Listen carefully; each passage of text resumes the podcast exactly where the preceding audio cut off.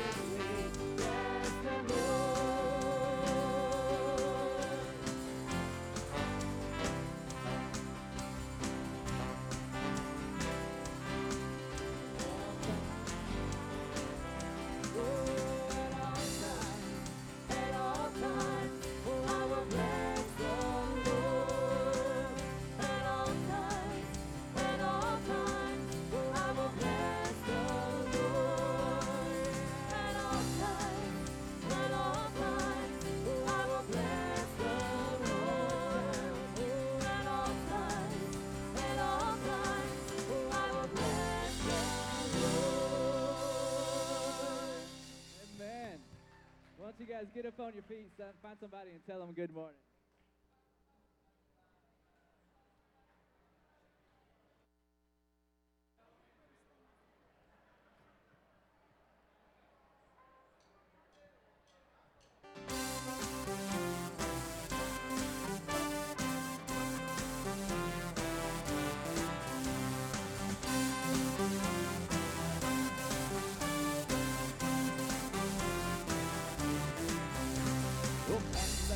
Sing for joy, shout aloud with a voice of praise. Come let us give him thanks, worship Him with our music and song. Oh, for the Lord is great, for the Lord is King. Oh, come let us bow, oh, come let us bow down and worship. Come let us kneel, come let us kneel at His throne. For He is our God, lift up your voices and praise Him. So come let us bow, oh come let us bow down and worship. Yeah.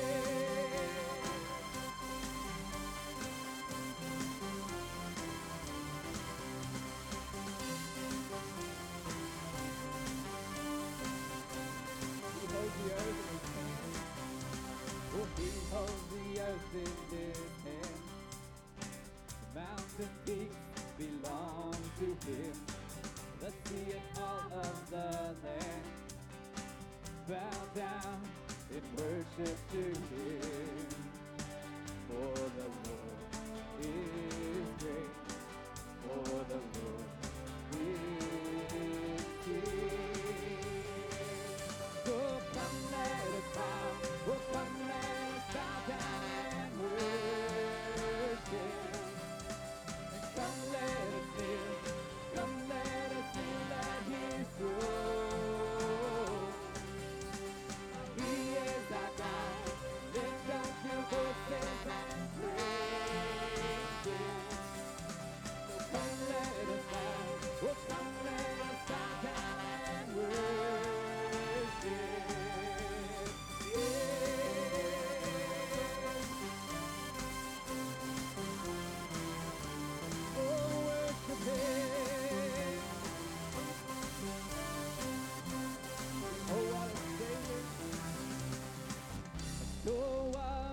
Savior, He is our great Redeemer, the great Redeemer, He is our God, and no other Savior, He is our God, the great Redeemer, He is our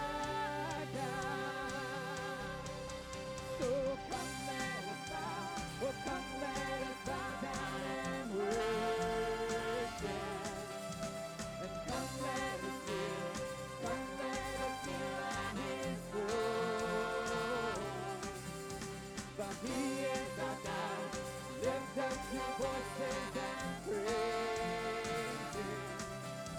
So come let us bow, oh come let us bow down and worship, worship Him.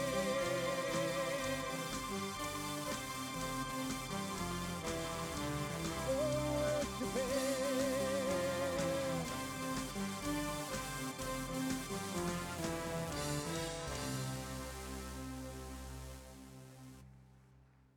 Good morning, Carpenter's Way. We're going old school today. I hope you brought your Bibles because you'll need them, because I don't think it'll be on the screen behind me. See, that'll remind you, you can bring your Bibles. You know, the, the one on your shelf that turns pages, we'll hear that this morning. And so good to see you today. We had a little rain on the way in. That's why probably many people are home watching on the internet, because we had a big sprinkle. It is uh, good to see you today. Would you take your worship guides? Let me highlight a few things, and uh, then we're going to have the Hudsons are going to come up and share. I guess it'll be Pam is going. Nope, nope, Kevin's coming up, uh, and they're going to share with us kind of a, a real brief update on their trip to Brazil. But uh, there are things you need to be aware of in our worship guide. Um, number one, welcome to Carpenter's Way. If you're visiting, a special welcome to you. And I would love to shake your hand and meet you immediately following the service. I'll be up here praying with folks. If you've been visiting for a few weeks and, and you'd like to uh, get involved in the body life of the church, man, the way to do that is through our Bible studies. We have like seven adult Bible studies, seven or eight of them. And uh, they function as little churches. They take care of each other. They pray for each other. They encourage each other. They feed each other when they're in a hospital. And uh, they all are aware that each, each of them have a different unique personality. We don't break them down age-wise. Each of them have a different personality, and we want you to find one of those. And so if you're interested in getting involved, uh, immediately after the service, if you go out these doors and right along the wood wall here where the library is, uh, you'll see a table that has a big welcome to C W on it, and there'll be people there ready to usher you into a Bible study class. Uh, and, and look, if you go to one and it, it, it doesn't fit your uh, where you're at, spiritually or what you're looking for, we'll take you to the next one as well. And, and like I said, there's seven or eight. There's even a couple that, that happen at eight o'clock on Sunday morning before we have our service, and we'd love for you to be involved in one of those. So make sure you do that. Again, if this is your first visit, I want to shake your hand. If it's not and you're ready to jump in, then uh, there'll be somebody at the table to help you. And uh, we are just glad to have you here this morning. If you're watching on the internet, our hope and our prayers that you're encouraged having been with us today. We're going to be in the book of Matthew a little bit later. And like I said, we're going old school, so you'll need your Bibles. And um, actually, old school now is actually looking it up on your cell phone. So that's how old we've become. Um, I do want to highlight some other things. Wednesday night, uh, Kevin is going to share a little highlight of what happened in Brazil. Wednesday night, there's going to be a sharing from um, the whole team on what the Lord did, what the Lord taught them, uh, and uh, and what kind of opportunities they had. So that'll be Wednesday night at six thirty. And uh, we'd encourage you to come out to that. If you haven't been out to Wednesday night, we have programs going on, uh, predominantly Bible studies for every age, from children all the way up. And we would encourage you to come out and bring your kids and your grandkids and, and participate us with, with us in that. In two weeks, there's an insert. Uh, it, ha- it looks like this in your worship guide. It says Koinonia. That is a new Wednesday night program that we're going to have for adults. We're transitioning from pure Bible study every Wednesday night to Uh, an opportunity where we're going to take on different themes and contexts and to have discussions based on the scriptures of those. We feel like there needs to be a place for us to have a biblical conversation about things going on in the world. The scripture says that David's mighty men of Issachar understood the times in which they lived and made decisions accordingly. And so we're gonna we're gonna turn Wednesday night into a conversation of those things. And our first one is going to be a six-week discussion on what is sacred marriage. In other words, not what is marriage, but what is biblical sacred marriage. And we're going to be using uh, Gary Thomas's video series called uh, Sacred Marriage, and it's about ten or fifteen minutes long each week, and then we're going to jump into the scriptures together and ask, answer the question, why did God design marriage? What does it look like for two believers? This is not just for married folk. This is for those of you who are single and still looking at what marriage is supposed to be. Um, You realize, and, and I'll, I'll just give you a heads up on this, marriage was designed by God to be our most effective evangelism tool. And uh, and when you look at Scripture, it really is quite eye-opening as to uh, as to its effectiveness. So we want to encourage you to come out and be a part of that. Uh, one more thing.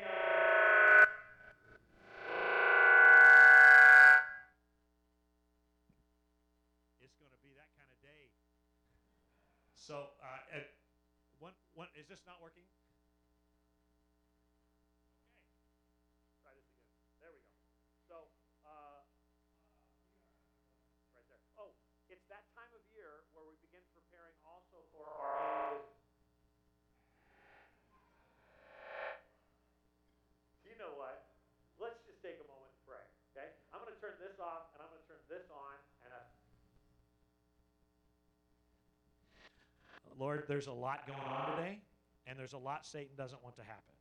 And uh, there are too many distractions in this room right now, too many uh, just stuff going on with the technical stuff. Man, in, in all our time here, I, I've never seen it like this, and uh, and yet we don't need it. We can scream real loud. If this place burned down today, we meet in ash and worship you because you're worth it. And so this morning I pray that all the distractions would go away. Um, I pray that you would not allow Satan to distract. This is a very important Uh, message this morning. It's an important season of worship. There, uh, just because it's not on the screen, Father, and we don't know the words doesn't mean we can't be fed and we can't be encouraged. So I ask you right now to please bless us with your presence. We pray that you would uh, kick the Satan and the evil one and his minions out of this place so we can focus on you. In Jesus' name, amen. I'm not done with announcements. Um, so it's that time of the year where um, Carpenter's Way is an elder-run church. Uh, uh, that means that they oversee, there are seven elders. Uh, we oversee the spiritual health of the flock. Only two of us are vocational. The rest are non-vocational. Uh, and that means we oversee the spiritual health of the flock, just like Paul told Timothy. Underneath the elders, we have three uh, deacon teams. Um, and they serve the elders overseeing missions and finances and other things like that. And it is that time of the year where we need you to nominate members of the church for those teams. Uh, so in, an insert here tells you who is on these teams and, uh, and who is rotating off and how many we need. And on the back, you can make nominations of those in the flock you feel are qualified based upon the Scripture for that. This is super important. Because uh, we're, we're, this is not an age thing. It's not a popularity thing. It is those that you want to spiritually lead this flock in the coming. Uh, for the elders, it's six years. For the deacons, it's three. And I encourage you to please take this seriously, prayerfully consider it. You can put it in the worship guide. But these nominees will be taken from, from now and through the beginning of September. Uh, I think the second week, and then and then we as elders will gather, and we'll, we'll we'll have been praying over this, and then we'll take a couple of those that we feel fit these positions, and and then we'll move on them. Our annual business meeting is in November, and uh, you'll be able to participate in that as well. So we begin preparing for that now. Kevin, why don't you come on up? Uh, as you know, it is our privilege to participate in the universal body of Christ, uh, and that means that we are to continue the ministry that God gave the disciples into making disciples of all people, of all nations, baptizing them in the name of the Father, the Son, and the Holy Spirit. And we do that full-time in East Texas. And then the Lord allows us to support others who do it full-time across the globe, and we have lots of missionaries that do that. On top of that, we send a few teams periodically to serve the Lord in that. We have a team going down in another week to the border to help uh, a church that is uh, dealing with uh, some uh, immigrants who have come across the border, and we're going to help feed them, we're going to help minister to them, and ultimately share the gospel with them. We're going to uh, help the church is actually what we're doing. And we're sending a team of three to find out what's going on down there and see if it's something we want to participate in in the future. But we also every year have a team that goes to Brazil, and we have a team that goes to Guatemala. And uh, Kevin and Pam, Kevin is the chairman of our elder board, and I'm giving more information than you need so that those of you who are visiting or watching understand.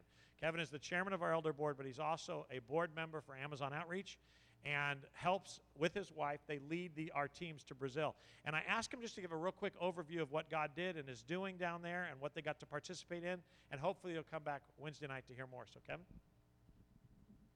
Bom dia. Oh. Good response. So now you've learned all the Portuguese you need to be able to sign up. We have translators for that process, and you can learn lots more. You need to know how to say good morning, and bon dia is good morning. It's a blessing to be among God's people this morning. Every day we get up, we come here on Sunday morning, and we get to be a group of God's people that are worshiping God. And you can do that by humming Watermelon this morning if you don't see the words. It's your heart that is speaking to God.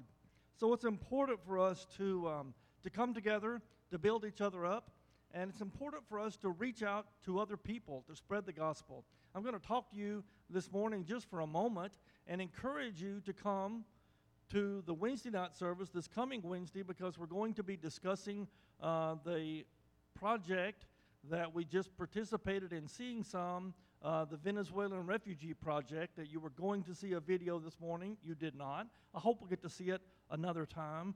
That is Doctor Pablo, who is one of our physicians in Brazil, and his wife, uh, Salma, that were giving us some information on the project there. We were able to visit and see what's going on at um, the Venezuelan refugee project for housing that you, Carpenter's Way Baptist Church, are participating in there. And um, that's something that I think is important for us to understand, and we'll see the video at a later time. Um, persons that were involved in that process, Robert, Jared, Charles, and I were able to visit that, and we hope that we can get some more information out to you. And Robert and um, Jared are going to be giving you some more information on Wednesday night about that as well. So I hope that you'll be able to come this Wednesday and hear a lot more about that particular project as well as what we did while in Brazil. We had a group of fourteen persons from Crossgate Church in Hot Springs, Arkansas, and we had nineteen from Carpenter's Way Baptist Church, either present or former uh, members here, for a total of thirty-three short-term missionaries from the United States. We had sixty-four persons on our boat. That was a, a new number for us uh, this year, and that's a full boat. If you'll, those of you who've not been on trips before, sixty-four total persons is a very full boat. But we had an exciting time. We were able to drill two water wells. one in Bentavi, and one in Boa Vista. We had three new villages that we went to and were able to share the gospel with people uh, there. We we went back and revisited four villages that we've been to in the past, saw old friends, encouraged them, did some discipleship there. And this is all on the Andara River, which is an indigenous tribal area, uh, a region that the government designates as indigenous, and therefore we have to get permission from the government or from the indigenous tribal leaders called the Tushawa in advance, and we've done that. That's something we can share with you more about that Wednesday night as well, but there's a ten-year process that went on that you heard about previously in order to be able to get to these, and there's many villages there that we still have not visited and hope to be able to in the near future. We did mission work that included ministering to the physical and the spiritual needs of these people. We took doctors and nurses, we took a dentist, we did V B S, we did men's and women's ministry, we gave out food packs, family packs, we did construction projects. We had a service where the gospel is specifically presented to the entire group, and we presented Bibles both in Portuguese and in appropriate uh, villages where persons are present that do not speak Portuguese. We gave the Bible in Satare, which is Tupana Ehai. That's God's Word. That's the name of it. It's not the Bible. It's God's Word. And I think the um, the Bible in Satare actually uh, translates a little better than we do uh, in that fashion. We did a family conference that covered the importance of relationships with God, with your spouse, with children, and with others. And I hope we have some persons um, that are going to be speaking about that on Wednesday night as well. We spent the week as fishers of men. We ended up the last day, and we caught fish as big as men. So uh, it was an exciting time. We hope you can come hear all about it. Better yet, come join us on July the twenty-fourth through August the second, twenty twenty. We continue to be his witnesses to the ends of the earth.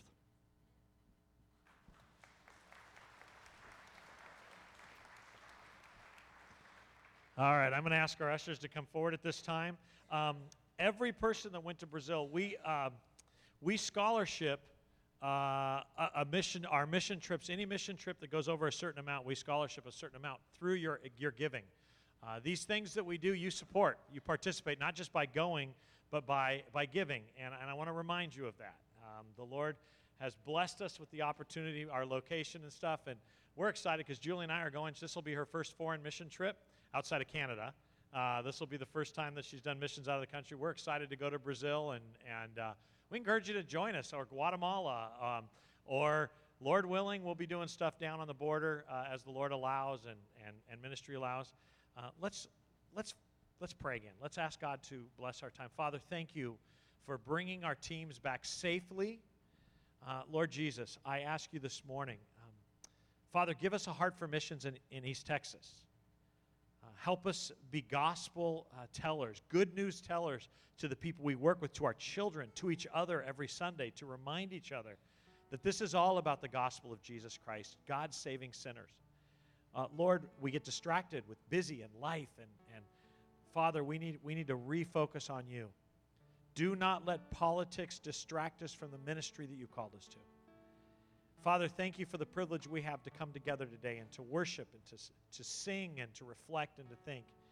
And I ask you now, Father, to help us um, to help us think on you, to be moved by you, to be transformed, to have the, our, our lives changed, first and foremost by the renewing of our minds. In Jesus' name we pray, amen.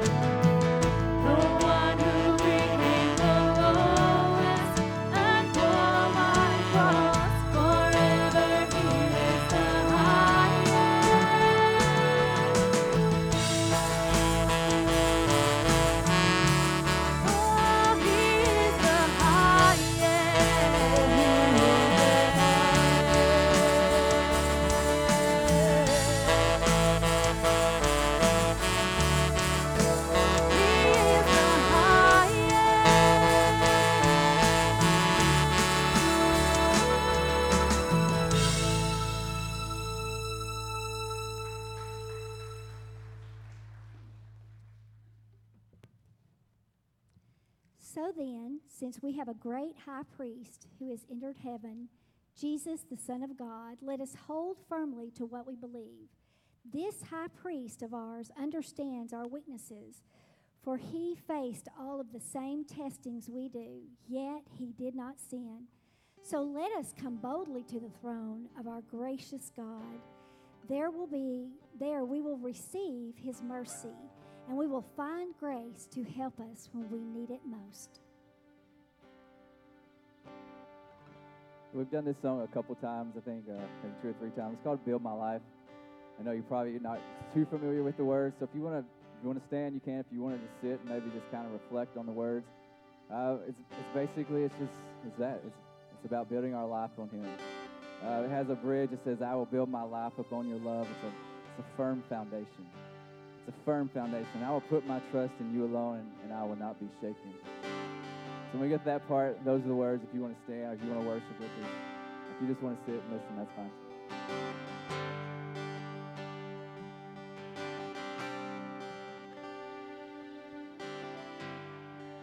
Worthy of every song we could ever sing, worthy of all the praise we could ever bring, worthy of every breath we could ever breathe, we live for you.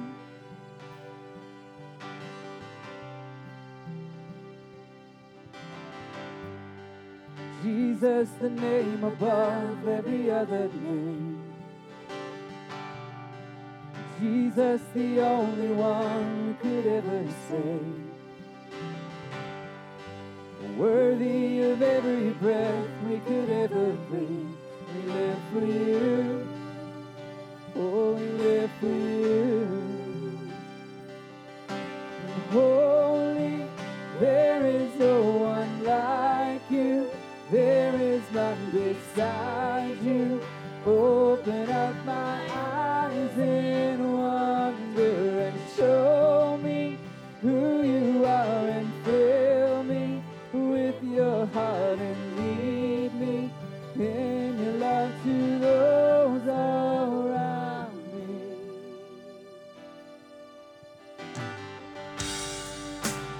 Jesus, the name above every other name. Jesus, the only one who could ever save. Worthy of every breath we could ever breathe, we live for you. Oh, we live for you. Oh, and holy, there is no one like you. There is none beside you. Open up my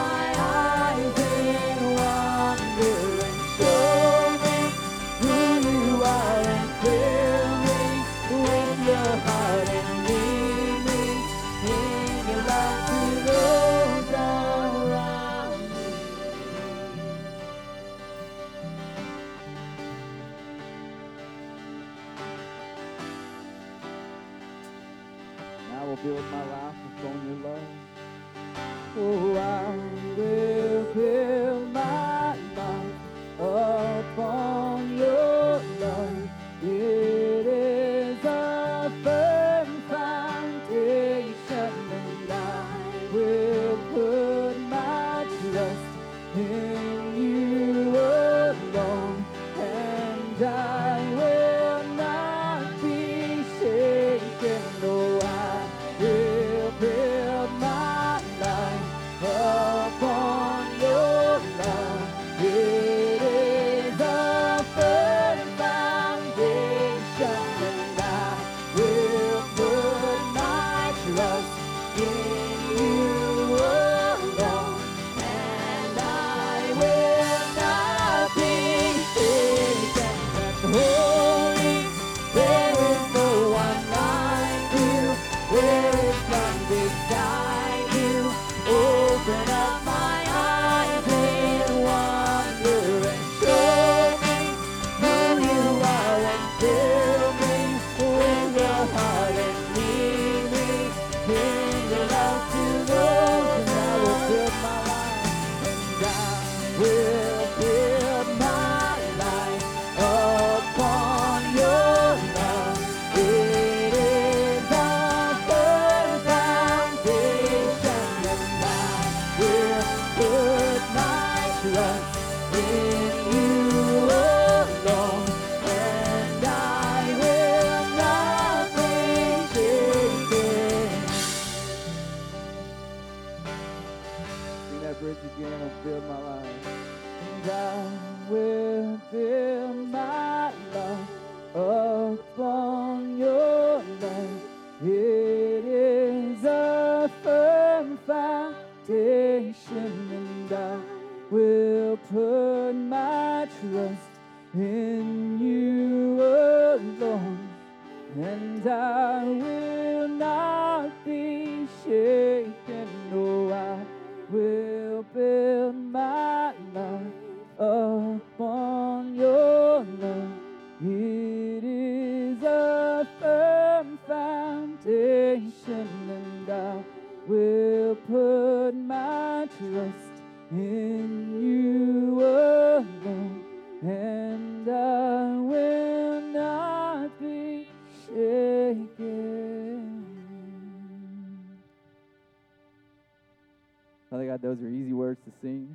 Um, those are easy words to declare.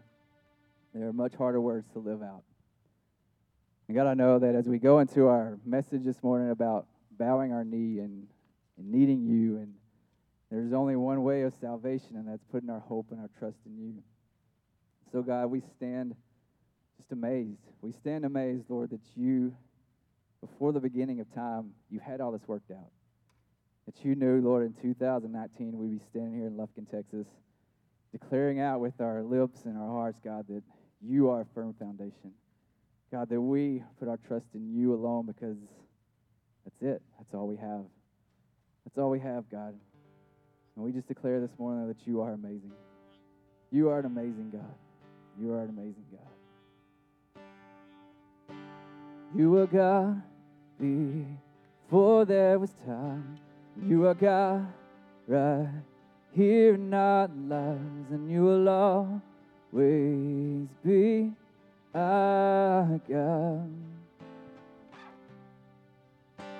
The mountain trembles and the sea stands still at the mention of your name. All glory and honor and praise be unto your name. All glory and honor and praise be unto your name. You are amazing, our God who's unchanging. You're always unfailing. The beginning and the end, you are amazing.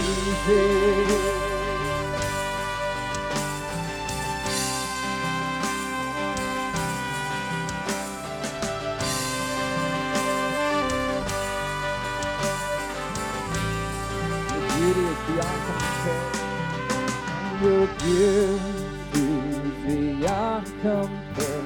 Your love is never felt. Your grace falls down like rain. All glory and honor, all glory and honor and praise be unto your name. All glory and honor and praise be unto your name.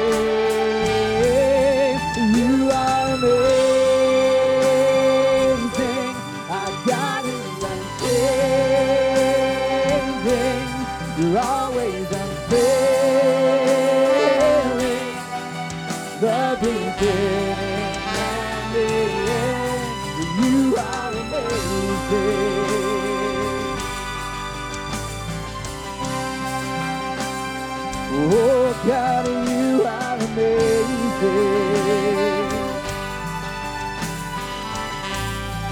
Sing it together. Hallelujah. Oh, and hallelujah. Hallelujah. Oh, hallelujah, God. Oh, hallelujah, hallelujah, oh hallelujah, God, oh hallelujah, hallelujah, hallelujah.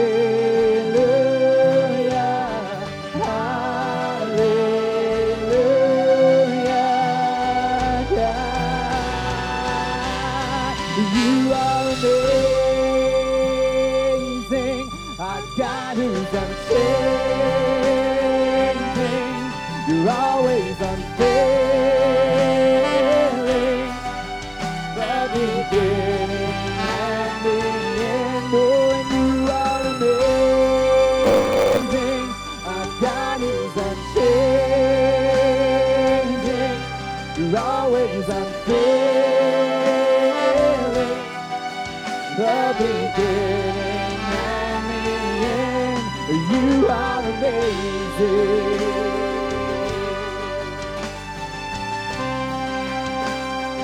Oh God, you are amazing.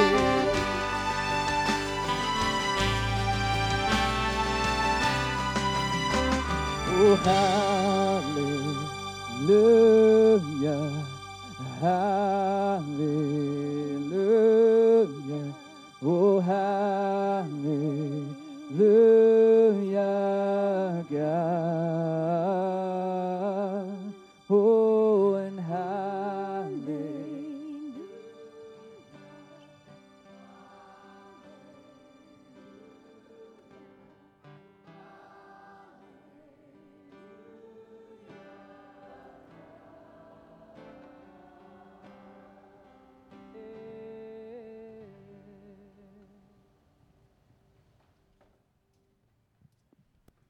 Dismiss the kids through third grade now for their programming. They have uh, Bible study on their own, and so we'll dismiss them out this way. And you know, um,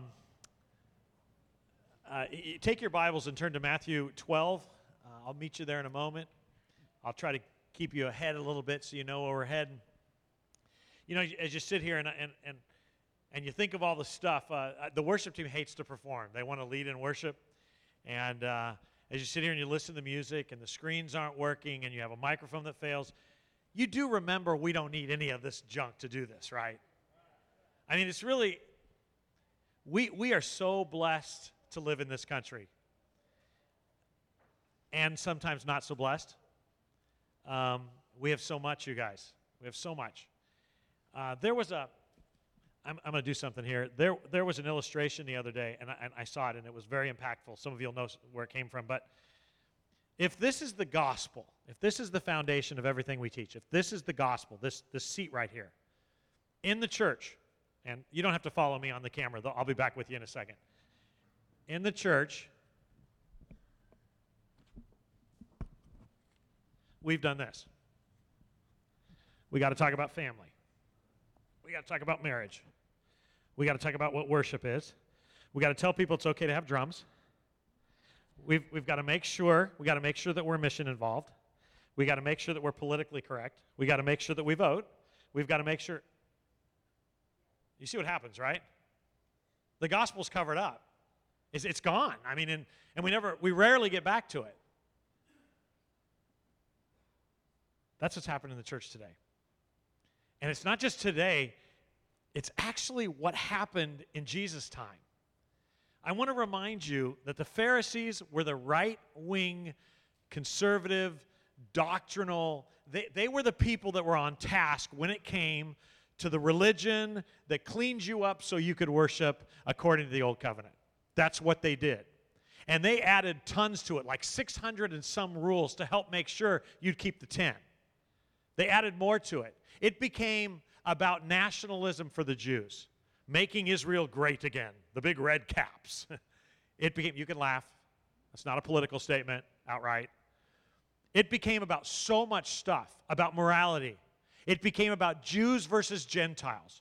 And what do we do with the Samaritan children? I mean, you know, a couple hundred years ago, our unfaithful grandparents had uh, relations with the Assyrians, and the Samaritans are their children. You know, if we actually minister to them, if we actually fellowship with them, we're in, we're encouraging what their parents did. This is the kind of conversation that was going on among the religious leaders and the super religious during Jesus' day. And it was everything but God's going to send his Messiah and he's going to take our sin away. At the end of the day, or in a million years from now, I want to remind you that's all that matters. Whether we baptize in a Southern Baptist church or in the Jordan River will not be debated in heaven. Whether or not you spoke in tongues in your prayer closet or you believed it was part of a corporate worship, that's not going to be debated in heaven. The only thing that will matter is what did you do about your sin? And every man, woman, and child is given an option. You get to pay for it for yourself or go to God and let him deal with it. That, my friends, is the gospel. That is all that matters. The rest of the stuff, it's important, but it's not nearly important as that. And Satan wants us off task. And that's where the disciples, that's where the, the Pharisees and Jesus' family were two years into his ministry, and where we find ourselves in the story. If you remember in our text last week, Jesus' family had come to take him away by force. They came to take him away because they thought he had become mentally unstable. They thought that he had become so religiously zealous. The Gospel of Mark tells us that they came because they thought he had lost his mind. Later that same day, Pharisees come to Jesus, and they're moving through the crowds, and they're telling people that the miracles Jesus is doing, because they can't explain them away, but they start telling people in the crowds that the miracles that Jesus are doing are actually Satan-empowered.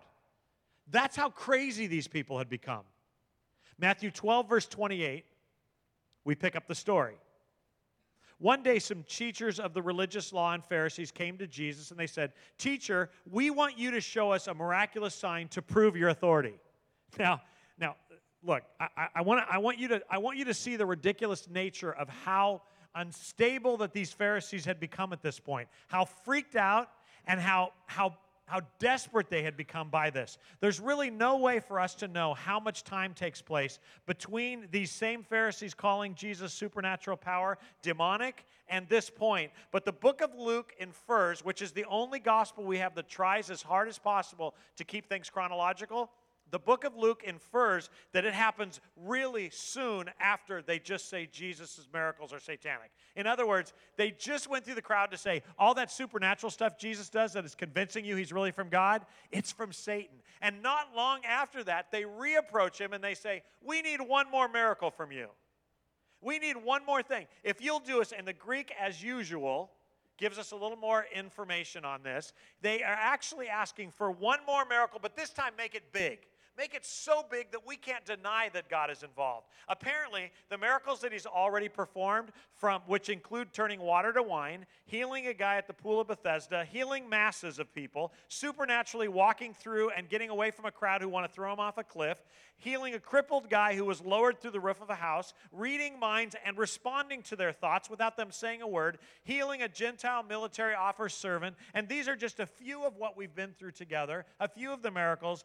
These Pharisees approach Jesus and say, look, let's let's call a time out for a second. Let's time out. If you'll just do one more miracle for you, for us, if you'll just do one more big thing, something so undeniable that we have to acknowledge that you're God, we'll follow you too.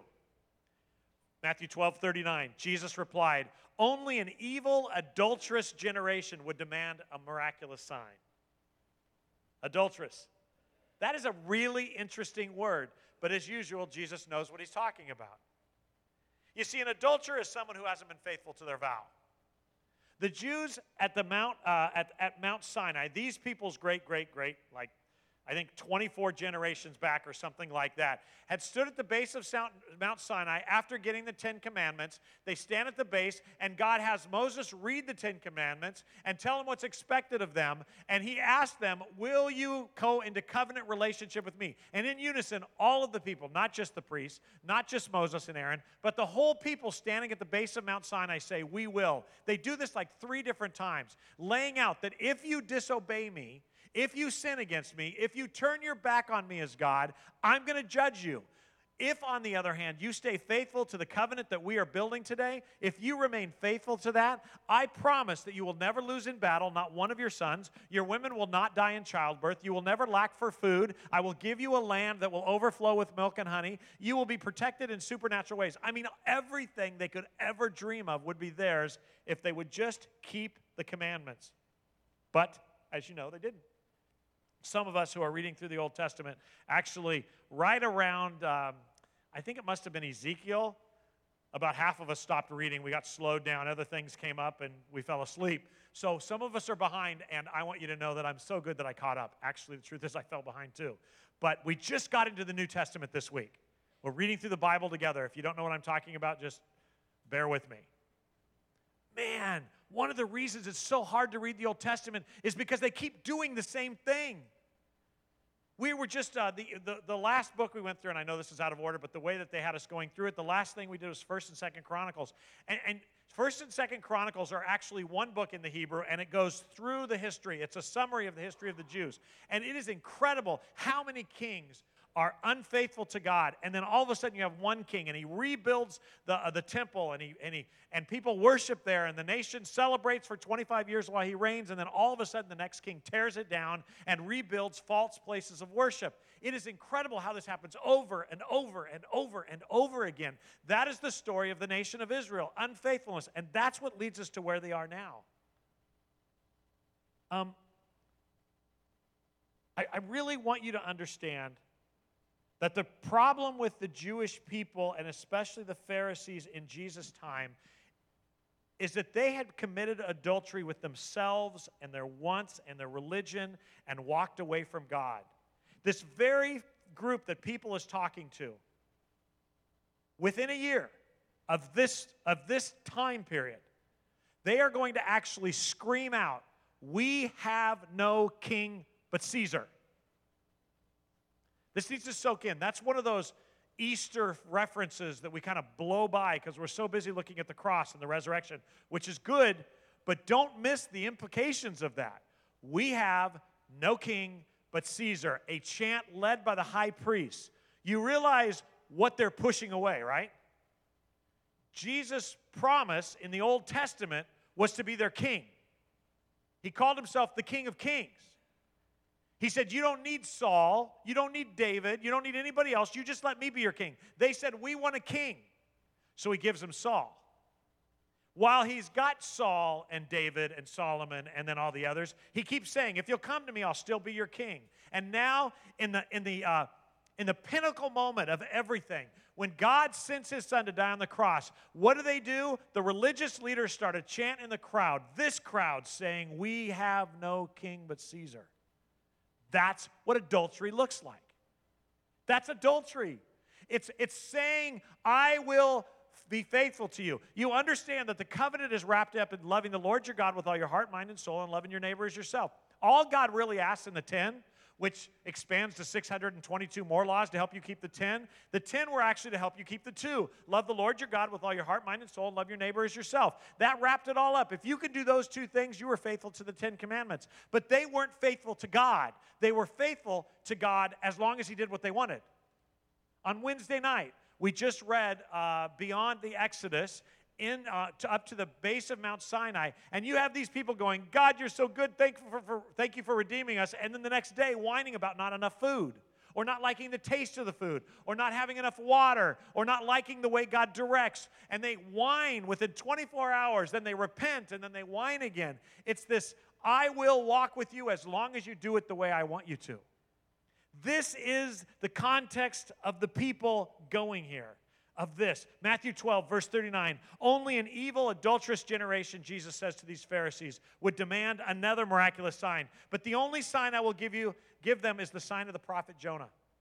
For as Jonah was in the belly of the great fish for three days and three nights, so will the Son of Man be in the heart of the earth for three days and three nights." Uh, just a side note, since the Jews counted part of a day as a full day, three days and night, and in the tomb, and in the tomb, and in the tomb, and in the tomb for three nights. It's fulfilled in a partial day, the way the Jews count the calendar. So uh, some people say that that can't be Jesus in, the, in, in death, burial, and resurrection, but it clearly is. Verse forty-one, "The people of Nineveh," now listen, Jesus is saying this to the Pharisees who just asked him for one more miracle. Show us one more cool thing. Take us back to the surface, uh, circus one more time and we'll follow you.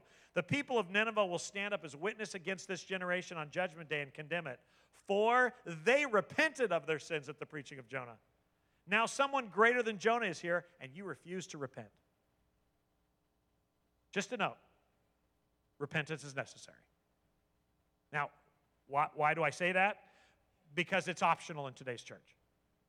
Just to be clear, just to be clear, there is so much emphasis on the love of God for people today, and he does love people, everyone. He loves the whole world. But his love doesn't save you. What saves you is realizing that you are in trouble because of your sin, and that he's the only one that can save you. And you run and you grab his feet like the prostitute at the table in Simon's house when she's kissing his feet. "Save me, save me, save me. Please save me. Thank you for saving me." unless we repent of our sin and turn to Him and away from our sin. Repentance isn't just feeling sorry for the things you've done. It's actually turning away from your flesh. Family, I know that I'm sounding like an old-time Baptist preacher now, but maybe they were right. I mean, this isn't about being a good human or being a moral human or, or being a good citizen of the country, or it, it isn't about figuring everything out. It's actually about realizing who you are in light of the judge and turning away from yourself. We live in a culture that keeps telling us to find ourselves. And, and I got news for you. That bad stuff you think about yourself, it's true. I've told you, as I get older, my nose gets bigger. And all the surgery in the world can't fix that. Uh, actually, it can fix some of it, but it'll look a little demented. The, the truth is that because of sin, I am going to die. And after death, there is the judgment. And if I haven't dealt with that, with the only one who can deal with it, I will deal with it on my own. Please understand, nobody's going to make you bow the knee to God in this life. Nobody's going to make you get saved. Nobody can.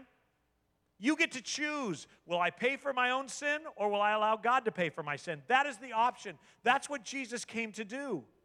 And when and Jesus, I mean, think about this. You understand, for those of you who had VeggieTales growing up, uh, they made the Ninevites the fish-slapping people. But Nineveh, Nineveh was to the Jews not as bad as the Samaritans, but almost as bad. These were a wicked, sinful, disgusting, immoral people. And Jesus just said, they're going to judge you on Judgment Day. Do you know why? He explains it. Look at what he says. They repented of their sin at the preaching of Jonah, a deeply imperfect prophet. I mean, I want, I want you to understand, Jonah is, Jonah is Jonah for God's purposes. His rebellion, the reason God uses Jonah is because he's so imperfect. Now Jesus can say, here I am perfect. Here I am reaching out to you. Here I am pleading with you. Jonah's imperfect. He preaches. They repent, and they will be judging you on Judgment Day. And I can't even get you, a more perfect prophet, to repent. Repentance is necessary. And I, I want to encourage you, and, and I'm going to read this for you, a couple verses, um, because I can't put them on the screen. But this idea of repentance isn't just a Jesus idea, which would be enough, but it's also some, what the what the apostles preached. In fact, in Acts chapter three, verse nineteen, uh, the apostles said, repent of your turn, uh, Peter says, repent of your sins and turn to God so that your sins may be wiped away. Then times of refreshment will come from the presence of the Lord. Too many times we seek refreshment from God without repentance. It doesn't happen. That's not going to happen. You'll need more alcohol. You'll need whatever you med- medicate yourself with, because you will not find refreshment from the Lord until you realize who you are in light of Him, and you bow the knee and you give your life to Him, and He comes in and He refreshes you by saying, your sin is forgiven, my son. Your sin is forgiven, my daughter. Repent means to acknowledge that your sin has separated you from God and that it must be dealt with and punished. It is admitting you are the problem, even evil, and that sin must be dealt with. It means turning away from your flesh, those things you desire, and turning to God. It's not just saying, I hate my sin. It's saying, I love God more than I love my flesh. Please, please pay attention here. Teenagers, adults, old folks, of which I am soon becoming one. If sin didn't feed you, nobody'd be doing it. The truth is, the hate of today, it gives you a rush. A common enemy, whether you're right or left, the, the uh, this, this finding yourself, this forgiving yourself idea. Can, can I just say something about forgiving yourself? I understand the psychological concept there, but let me be clear. You haven't sinned against you. There's nothing you can forgive yourself for. God is the one you need to seek forgiveness from. And the problem is that Satan will continually get you to think, if I just feel better about myself, I'll have a better life. Even if you have a better life, your eternal life is in dire straits if you find satisfaction in your flesh. Being a good person should be an outgrowth of what God is doing within us. And in this life, let me be clear, there are some very good unsaved people, as we define goodness in this life. But we are talking about an eternal, real, genuine problem. We're talking about a relationship with God. We're talking about forgiveness. And every one of us know it at two o'clock in the morning that we fall short. Every one of us. Every person, whether they believe in God or not. If the Ten Commandments is the standard, every one of us has broken it. That's why Jesus, again, at the Sermon on the Mount, his first major message, pointed out that you say you haven't committed adultery, good for you. Have you ever lusted after a woman? You've committed adultery by God's standards. You say you've never mur- murdered? Good for you. Well, I'm telling you, if you've ever hated somebody, you've murdered in God's standards. You see, the problem is we have these human standards that we understand, and then there's God's standards, and God used human ways to help us understand our sinfulness, and just about the time we start understanding that I'm just part of the humanity, and that's just the way it is, all of a sudden God says it's not good enough to be a normal human.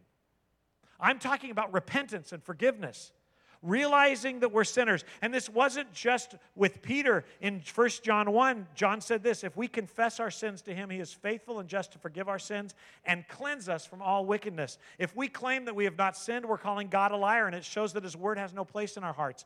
Family, listen to me. If you have never had your sin dealt with, run to God. Run to him. He is poised to save you. He's already purchased your, your forgiveness on the cross. He, God doesn't just freely forgive your sin. He puts it on his son, Jesus. He paid for your sin. The reason that he was beaten, the reason he hung on the cross is so, is so that your sin wouldn't have to be paid for by you. Jesus paid for it. If you know you're a sinner, run to him. Run to him. That's the message of the gospel. The message of the gospel is he loves you enough to die for you in your place. The message of the gospel is you don't have to work this out. The message of the gospel is you don't have to go into eternity not sure. The message of the gospel is Jesus is the answer. And I promise you this morning that if you are trying to find other places to find hope, you will die miserable. It doesn't work. Not long. You only stay drunk for so long. And the problem was that the Jews of their day had actually replaced God with the Jewish religion that God had given them. There is such a thing as becoming so into the religion of God that you miss God altogether. When we pile everything up on the gospel so that we never talk about the gospel, which involves repentance, we've walked away from the gospel. You understand that, right? Because at the end of the day, whether or not this works, or whether or not the music is awesome, or you have a hymnal in your hand, whether or not all of the missionaries and all the ministries that we've got fit perfectly into your idea of what they should be, none of that's going to matter. Only thing that's going to matter is, who are you in relation to Jesus Christ? That's all that's going to matter. And this morning, he begs you, come to him. I uh, I, I want to rabbit trail for a second because I... I, I know some of you have a question in light of Jesus' teaching lately. And I want to be clear. Jesus talks about knowing you're saved as a result of knowing there's fruit in your life. And that's unsettling to us because we want to know we're saved because we walked an aisle, prayed a prayer, we're baptized in the right place. Jesus never mentions that. What he says is, by your fruits you'll be known. Out of, out of, a, out of a, a holy heart grows good fruit, and out of a sinful heart. He's going to say it again here in this. To these Pharisees. Don't run and figure out the doctrine of all that. Run back to Jesus if you're not sure. You've been geared to find comfort in the religion. Find comfort in the Savior. Do you understand what I'm saying? Well, I don't think I could not be saved because I believe in eternal security. Pastor Mark, do you believe in eternal security? Yes, I do. Okay, I must be saved. That's not the right answer. Run back to him. Run to him. Run to Jesus. Even as a saved person, even at ninety, run to Jesus. Get on your knees. Go back to him. And if there's things in your life, if there's things in their life that are not as they should be, which they are all in all, all of our lives, it's okay to take them to him still. It's okay to still cry out to him. He loves you. He invites you. He wants you. And we have turned this into a whole lot of noise. Well, how does the Bible help me be a better parent? It helps you be a better parent by allowing the fruit of the Spirit from the inside, from the, from the Spirit's presence, to make you patient, kind, good, gentle, loving, with great perseverance. Not because it teaches you great communication with your high school child. And sometimes we like the pill more than we like the real solution. Matthew twelve forty-two Jesus just told them that even Jonah uh, went, they listened to Jonah, an imperfect prophet, and they repented, the people of Nineveh, and they'll judge them because of it. In verse forty-two, he says, even the Queen of Sheba will also stand up against this generation on Judgment Day and condemn it. For she came from a distant land to hear the wisdom of Solomon. Now someone greater than Solomon is here, but you refuse to listen. He's talking about himself.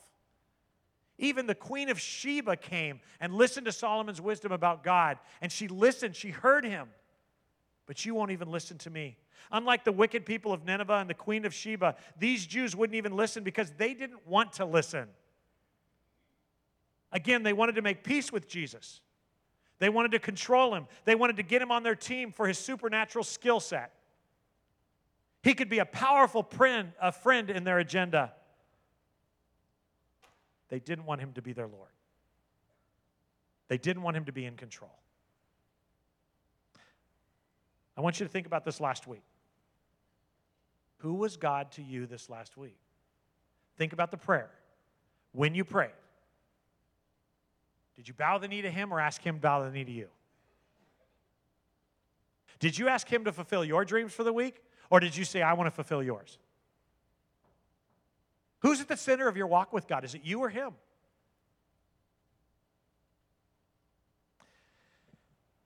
Unfortunately, the call to bow the knee to Jesus, the ruler and leader of our life, has been drowned out by so much other noise. The next thing Jesus says, although kind of confusing, is very scary. In Matthew chapter twelve, verses forty-three through forty-five, Jesus says, when an evil spirit leaves a person, it goes into the desert seeking rest, but finding none. Then it says, I will return to the person I came from. So it returns and it finds its former home empty, swept, and in order. Then the spirit finds seven other spirits more evil than itself, and they all enter the person and they live there. And so a person is wor- worse off than, than before. That will be the experience of this evil generation. Uh, as much as we could go off and maybe make some doctrine on, on demonology or on angelology, that's really not what Jesus is saying here. What Jesus is saying here is that you Hebrew people, thousands of years ago, were confronted with your sin at the base of Mount Sinai. You acknowledged your sin. You said you knew it was a problem, and I gave you a solution. That solution was a co- was a, a covenant between me and you that taught you how to sweep out the yeast from your house. He taught them how to clean themselves up morally. He told them what was expected and what would the cost be. The problem is, that was supposed to show them that they couldn't clean their houses. It was supposed to bring them to the place that they cried out for God and made him Lord, that they bowed the knee. But instead, all it did was leave them with a clean, empty house. Bill Wilson, who wrote the twelve-step program, the big book, has a principle that I've mentioned before in this room, and that is that there's nobody more miserable than a dry drunk. That is a person who actually stops drinking but doesn't replace it with anything that gives them joy. They're grumpy. Again, I always make the joke that that may explain some of the deacons in the church. The truth is, God doesn't just want to take sin and deal with it. He wants to replace it with joy. At, when, when Nehemiah rebuilt the wall of Jerusalem in the Old Testament, the people realized that they were sinful, and they were mourning in front of uh, in front of Nehemiah, asking God to forgive them. And Nehemiah stood on the what was the rumble, uh, the, the the the broken down walls, and he said, "It is not time for mourning. The time for mourning and repentance is over. You've done that. Now it is the joy of the Lord that will be our strength." This is the thing that happens when you repent, when you give your life to God, when the Holy Spirit comes in. There is joy to be had. It may not always be happiness, and it may not be an easy life, but there is joy to be had. There is hope. There is strength. There is courage that doesn't leave you looking at Facebook every day wondering where you fit in.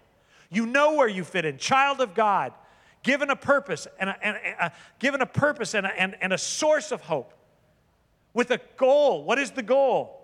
The gospel. Everybody and anybody you come in contact with needs the gospel. So what you're telling me is I'm supposed to witness to everyone? You should witness to everyone, and sometimes when necessary, use words. That's the fruit of the Spirit. We've got it all wrong. We've turned this relationship with God into a religion. This isn't a religion. It's a lifestyle. It's a transformed lifestyle where the Holy Spirit comes in, and he begins to move us. And the Jews couldn't wrap their minds around that because they didn't want them to wrap their minds around it. What they wanted Jesus to do was one more miracle that they could make him do so they could feel good about their relationship with him. They wanted him to do their bidding so that they could marry their, their own selfish ideas with his plan. They couldn't realize that God may have had a different plan. They couldn't stop themselves. When was the last time you actually allowed God to challenge your thinking, to ask yourself if you might be wrong in your theology or your understanding, and you bowed the knee to him? When was the last time you actually had a crisis in your life that was so scary, but at the end of your prayer, you prayed what Jesus prayed in the garden, not my will, yours be done? The day, this day in the life of Jesus isn't over. I know you think I'm wrapping up the message. Ten more minutes. Context is huge. So again, Jesus' family comes. Let me bring you a couple days back. Jesus' family comes and they think he's crazy, so they try to kidnap him and take him off the road. While he's doing that and dealing with them, the Pharisees come up and start telling the crowd that all of his magic is demonic. Then all of a sudden they decide it's not demonic, the people aren't following, so now they want to, I don't know, make peace with him again, as long as he'll do a trick on their command. So he has this conversation with them, and while it's going on, this is the middle of the day, Matthew twelve forty-six says, as Jesus was speaking to the crowd, so while he's saying these things, his mother and his brothers stood outside asking to speak to him. So they send Peter and James in to interrupt, and someone told Jesus, your mother and your brothers are standing outside and they want to speak to you. Jesus said, who is my mother? And who are my brothers? Then he pointed to his disciples and said, look, these are my mothers and my brothers. Anyone who does the will of my Father in heaven is my brother and my sister and sister and mother. Ouch. They're still there. Jesus' family, the way we study the Scriptures, sometimes we think, oh, it, well, he didn't get any, they didn't get anywhere with Jesus, so they must have gone home. They didn't go home. They're still hanging out. They're not inside the house listening to him argue with the Pharisees. They're hanging out outside, and they got tired of waiting. He's been preaching. Boy, is that guy long-winded. So they send a couple of the disciples in to tell him. And Jesus looks at the crowd and he says, this is my family. Family? You mean my bio family? Yeah, no, that's not my family. This is my family. Jesus' family still thinks he's crazy. You think you have it hard? You think our life is difficult following the Lord? Imagine that. Ouch. Not done yet. The day goes on. Matthew thirteen, verse one. Later that same day, all right, so I know you're tired every Sunday of these because these are intense messages. I, I realize it. Everything recorded for us is intense. So take a deep breath. This is one day in the life of the disciples. Later that same day, Jesus left the house and he sat beside the lake. A large crowd soon gathered around him, so he got into a boat. Then he sat there and he taught as people stood on the shore. He told many stories in the form of parables, such as this one. Listen, a farmer went out to plant some seeds. As he scattered them across the field, some seeds fell on a footpath, and the birds came and ate them. Other seeds fell on shallow uh, soil and underlying rock. The seeds sprouted quickly because the soil was shallow, but the plants stu- uh, soon withered, uh, wilted under the hot sun. And since they didn't have deep roots, they died. Other seeds fell uh, among thorns that grew up and choked out the tender plants. Still other seeds fell on fertile soil, and they produced a crop that was thirty, sixty, and even one hundred times as much as they had planted. Anyone with ears to hear should listen and understand. So this is Jesus' teaching. And, and I know you grew up learning this parable, but let me be clear. If you hadn't grown up learning this parable, you would be thinking exactly what they're thinking. What the heck is he talking about? He's teaching me how to farm? I mean, what's up with this? This makes no sense to me. At the end, though, that's the significant part where he says, anyone with ears, ears to hear should listen and understand. What Jesus is saying to his crowd is, think, think, please, think. Be bothered by this. Come ask me. In fact, he's saying, remember he said just a few weeks ago in the Sermon on the Mount, seek, ask, knock. He's telling them, I dare you to ask me, what's it mean? Come on, don't just sit there and take it in. Search deeper. And some did. Verse ten tells us that his disciples came and asked him, why do you use parables when you talk to the people? I love that question. I love that question because it's really what, what they were thinking. Jesus, you understand the crowd has no idea what you're talking about. They're clueless.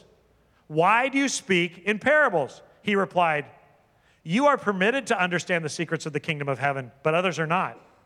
To those who listen to my teaching, more understanding will be given, and they will have an abundance of knowledge. But, bef- but for those who are not listening, even the little understanding that they have will be taken away from them. That is why I use parables.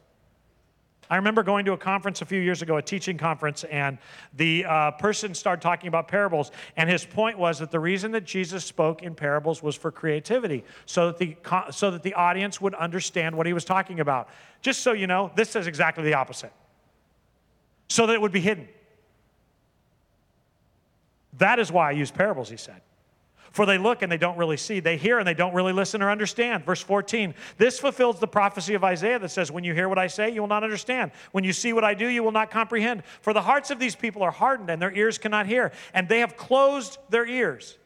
So their eyes cannot see and their ears cannot hear and their hearts cannot understand, and they cannot turn to me and let me heal them. But blessed are your eyes, because they see, and your ears because they hear. I tell you the truth, many prophets and righteous people long to see what you see, but they didn't see, and they long to hear what you hear, but they didn't hear. I actually think Jesus explains it pretty well.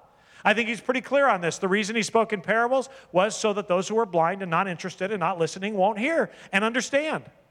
Now, now I know that that sounds weird, because we are in a time in history when we No, the Bible says that he would not have any perish, but we actually think God goes around begging people to accept him. Let me be clear, that's not the case. What God wants is not little people in heaven, but relationships with people. You understand the instructions to the disciples were, make disciples of all people, not make little heaven-going people. Not make little people who have little crosses that they wear around their neck, but the goal of this whole thing on God's behalf was relationship with people. Ephesians chapter one, verse five says that he, his desire, his unchanging plan was for us to walk with him, to be his adopted children. Now, I know that that sounds like a side point to salvation, but that's only because we're trying to save our rear ends every day. You see, this was always about walking with God. That's why Jesus said, if you want to follow me, if you want to be my disciple, you, you drop your selfish ambition, you pick up your cross, and follow me. Jesus didn't just want Christians, he wanted disciples. That's people who listen to him, who seek, who ask, who knock. Jesus wants everybody to come to repentance, but the truth is, what he's not doing is saving people from hell. He is saving people from their condition and bringing them into relationship with God. This was always about a relationship. The problem with the Jews are, it's always about cleansing. It's always about religion. It's always about being a good Jew. The problem with the Baptist is, it's always about baptism and membership numbers. The problem with the Assemblies of God is, it's always about worship. The problem is that we have our eyes off of Jesus.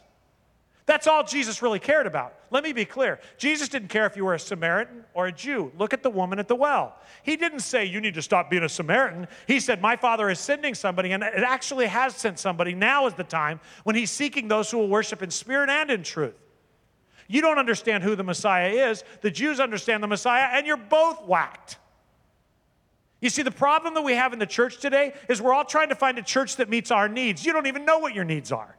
The church can't meet your needs. God can.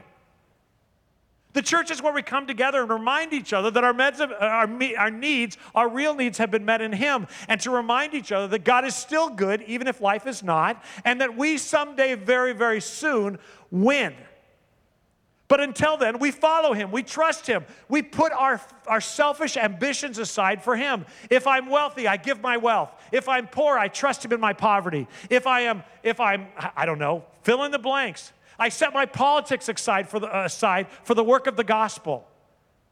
I set my, my moral standing aside for the sake of the kingdom. I don't allow, I don't allow myself to see people from a socioeconomic or a political point of view. I see people from God's point of view. I minister to people not because I love them, but because my, my lover loves them.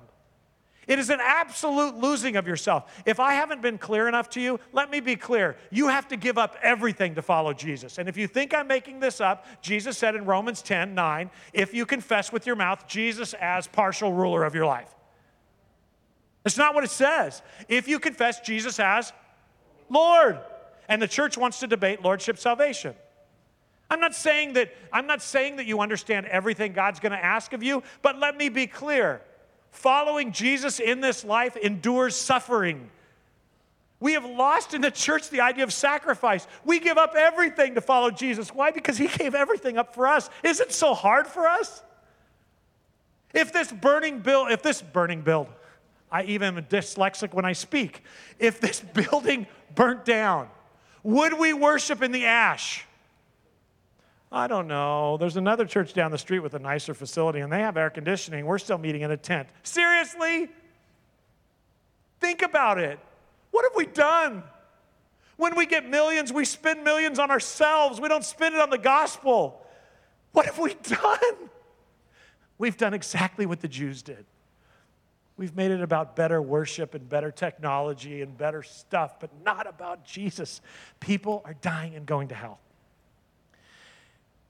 And if they rush the border to get here so we can tell them, it may make my life uncomfortable, but it is not going to change my message. How about you? Because my message isn't about the United States, it's about Jesus. One of the reasons we go to Guatemala and Brazil and to the border is not because they couldn't do it without us, but because we need to be reminded that Jesus loves them too. It's really hard to hate Indians when you know some. And, and we're comfortable, you guys. I know these chairs are old, and there's cigarette butts in a few.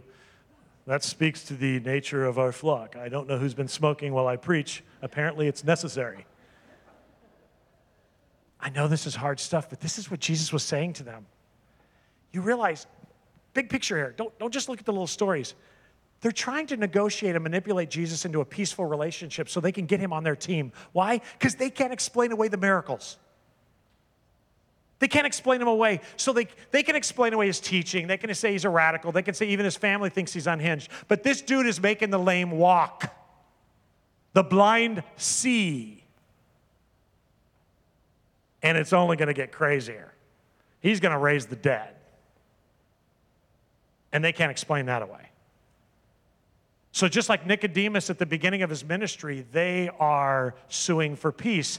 And in the middle, Jesus is ticking people off that should be on his team. And the disciples are going, could you speak more plainly, please? We don't, the, the crowds aren't understanding this. And so Jesus answers the question that everybody has.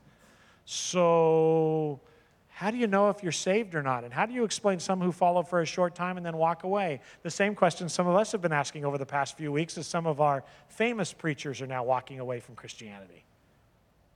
And he answers it with that story of the seeds. Jesus, uh, Jesus tells the disciples, I want you to ask. I want you to knock. I want you to seek. Just ask. And so they do. And Jesus blesses them for it. This is why you understand, because you keep asking. You keep seeking. And then he explains it. Matthew thirteen, verses eighteen. Now listen to the explanation of the parable about the farmer planting seeds. The seed that fell on the footpath, that represents those who hear the message about the kingdom and don't understand it. Then the evil one comes and snatches away the seed that was planted in their hearts. Just, just to be clear, these are the people that don't ask, knock, or seek. They choose to let it be. In other words, they hear the gospel, they like the gospel, but they don't understand it, and they're really not going to follow up because it doesn't really change them. So they're kind of curious. It's not a problem for them, but it's not a passion for them either. And they walk away. Those are unsaved. Then he gets a second seed, verse twenty. The seed on rocky soil represents those who hear the message and immediately receive it with joy. But since they don't have deep roots, they don't last long.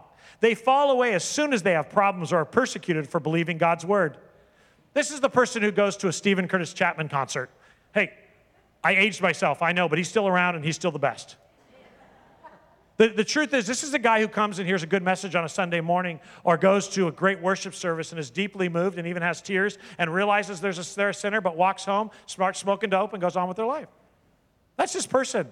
Let me be clear with what Jesus is saying. It is possible to have an emotional reaction to the gospel and not be saved. Because this was never about you not going to hell. This was about a relationship with God. Jesus said, if you want to be my follower, you'll, you'll, you'll, you'll drop your selfish ambition, you'll pick up your cross and follow me. That's what this was about. This was about making followers of Jesus. This was not about a religion. It wasn't about making Jews better. This wasn't about Samaritans being welcomed into the Jewish family. This is about people being redeemed by the God of the universe who will be the judge by the sacrifice of his son. That's what this is about. Warning, if you go looking for yourself, you will find yourself. That will only last you seventy years. Find Jesus. Search for Jesus. Well, you sound like a preacher. I, I gotta be new. I got news for you. I live just like you do. I have two adult children, which are scarier than when they were young. One has a baby on the way. And they did it right. They just did it fast right after. In March, I will have a grandchild. I just finished raising my kids. Now I'm going to have to raise grandchildren. I know. Listen, what do I want for my kids? I want them to love Jesus. Seriously, that's, I know that sounds religious. I want them to love Jesus. I do not want them to love the Baptist church. I don't want you to love this church. I, I do, but I don't. You know. I want you to like being a part of it. I want you to make us better. I don't want you to evaluate us every day by whether you like us and we're meeting your needs or not. The question is, are you meeting God's desired needs for this church by your willingness to serve and to give and to be participant? This is not about you. It's about Him. Heaven will be about you. I'm going to prepare a place for you. Until then, work, work, work, work. Die tired. We should die tired. There is no retirement for the kingdom. I know about fifteen teachers just went, I'm not supposed to retire. Get back to work. Not in school, in church, and volunteer in school, and go to the library. And we don't quit until we go home. To remove ourselves from the culture is to move, remove the temple. We're supposed to die tired, friends. Verse twenty-two, the third seed. The seed that fell among the thorns represents those who hear God's word, but all too quickly the message is crowded out by worries of life and the lure of wealth, so no fruit is produced. Another person that liked the message, but fleshly desires. This is the East Texan who never went back to church after six years of age. Well, I, I walked an aisle and prayed a prayer. Where's the fruit?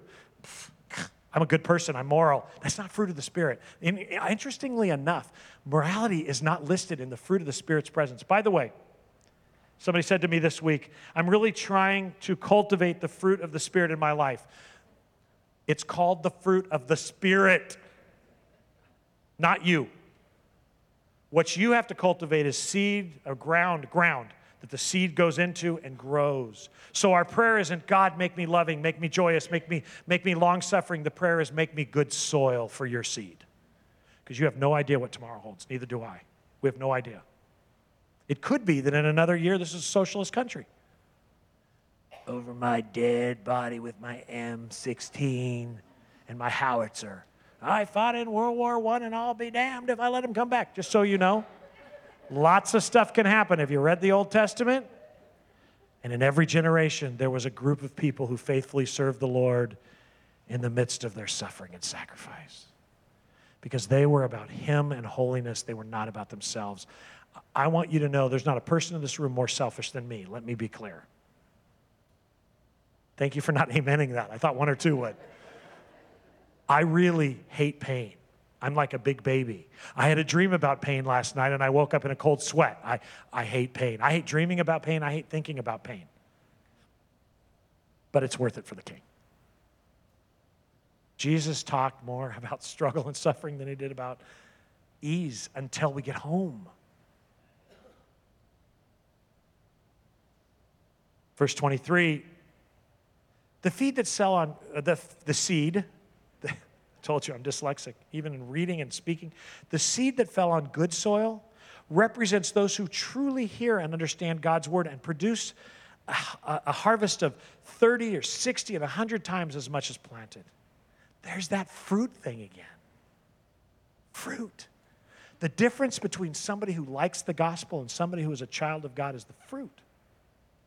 Jesus keeps saying it over and over again.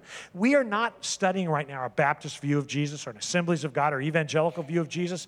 We're not studying a Christian view of Jesus. We are studying what Jesus said about Himself. And He is saying that it is the fruit that separates the righteous and the unrighteous. It's not the fruit that saves you. It is the evidence that you are, in fact, inhabited by the Holy Spirit. And according to Romans six through eight, the difference between a saved and an unsaved person is the Holy Spirit's presence. You are a lousy Baptist. You asked me that when I first came here. I told you I was. I want to be more biblical than Baptist. Do I believe in eternal security? Sure, if you have the Holy Spirit living in you. Well, what, why are you making it conditional? Because that's what the Bible teaches. If the fruit of the Spirit is present, the Spirit is present. By the way, that's why we gather. Because in your Bible study classes and as you fellowship with each other, you may not see the fruit of the Spirit in your life, but others do. Others see it. How you live. On the other hand, if you are living for your flesh and you are feeding your flesh, you have every right to question your salvation this morning. I just want to be clear. I don't care if you're a member of Carpenter's Way. I don't care if you've taught Sunday school. It doesn't matter how many years. You could be a pastor, an M Div. It doesn't matter, because the only thing that separates the lost and the saved is the presence of the Holy Spirit. That's what Romans teaches. And I'd put it on the screen for you if I had a screen this morning. But Satan's in the technology. We all know that. In Matthew seven, Jesus said, keep on asking and you'll receive what you ask for. Keep on seeking and you'll find. Keep on knocking and the door will be opened to you. For everyone who asks, receives. Everyone who seeks, finds. And everyone who knocks, the door will be opened. At the end of that same message, Jesus said, come to me, all you who labor and are heavy laden, I'll give you rest. How do I do that, Pastor? How do I seek? How do I knock? How do I ask? Second Timothy three says, all Scripture is inspired, the very breath of God, and is useful to teach us what's true and make us realize what's wrong in our lives. It corrects us when, when we are wrong and teaches us to do what is right. God uses the Scriptures to prepare and equip His people to do every good work. But Pastor, how do I do that? Second Timothy two fifteen, study to show yourself approved unto God, a workman who needeth not be ashamed, rightly dividing the word of truth. Satan's best work in the church right now and most effective work in the church right now is undermining the Scriptures. We must get back to the Scriptures. We must get back to the Scriptures. Study the Scriptures. Know God through His Word. You don't, you don't have to like me. You don't have to trust me. Trust the Scriptures. I'll study it with you. That's my job. All this noise, my job is to help you raise kids, but that's not really my job. My job is to help you have a good marriage, but that's not really my job. My job is to help make sure that our budget works. That's not really my job. I'm bad at that. My job is to make sure that Chad has our worship ready on Sundays, but that's not really my job. My job is, I don't know. My job is the gospel. Your job is not to defend Carpenter's Way, or your job is the gospel. Don't, don't worry about tongues, sign gifts. Worry about the gospel. When you're out there and people want to know what your church teaches, tell them the gospel. That's all we got, man. That's all we got. That's all we got. What does your church believe about healings? We anoint people with oil. We pray for healings. We see people healed sometimes, and we see people not healed sometimes. Who cares what your church thinks about healing? What do you believe about healing? Pray for healing, but the Lord's will be done. End every prayer with your will, not mine. Every prayer. If you're not sure where you are this morning with God, don't come to me, go to God. I don't mind talking with you, I'll pray with you, but you understand what I'm saying. We have, we have done exactly what the Jews do. They go to the Pharisees instead of God. God was standing in front of them, not Jonah, not Solomon, God. And they're still listening to the Pharisees. Don't listen to the Pharisees. You go to God. Let's close in prayer. Father, Father God, King of kings, Lord of lords, Holy One, merciful One that would put Himself in human form and walk among us for thirty-three years. O merciful, sovereign God, who would beg us in these stories to listen, to ask, to seek. And what would we do? We demand more signs and miracles. Proof. We don't want proof, we want control. Forgive us for wanting control. I thank you for a congregation that would allow us to look into your word and listen to your voice. Lord Jesus, may today be the day of salvation for those who are not. May today be the day that we pick up our cross and follow you, those who are saved but have not done that. And ultimately, would, may today be the day that we go out into this community and culture and don't talk about Carpenter's Way, but talk about Jesus Christ. Thank you for being our Savior. In your holy name we pray, amen. Bible study is going to start in one point five minutes.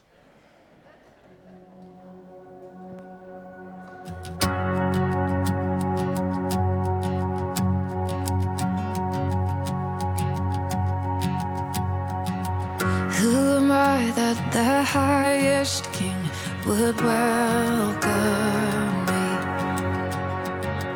I was lost, but He brought me in. Oh, His love for me. Oh, His love for me. Who the sun sets free, who is free indeed.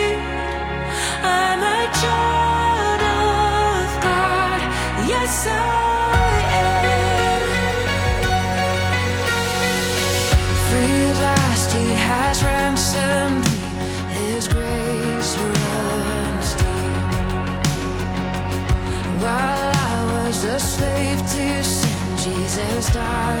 for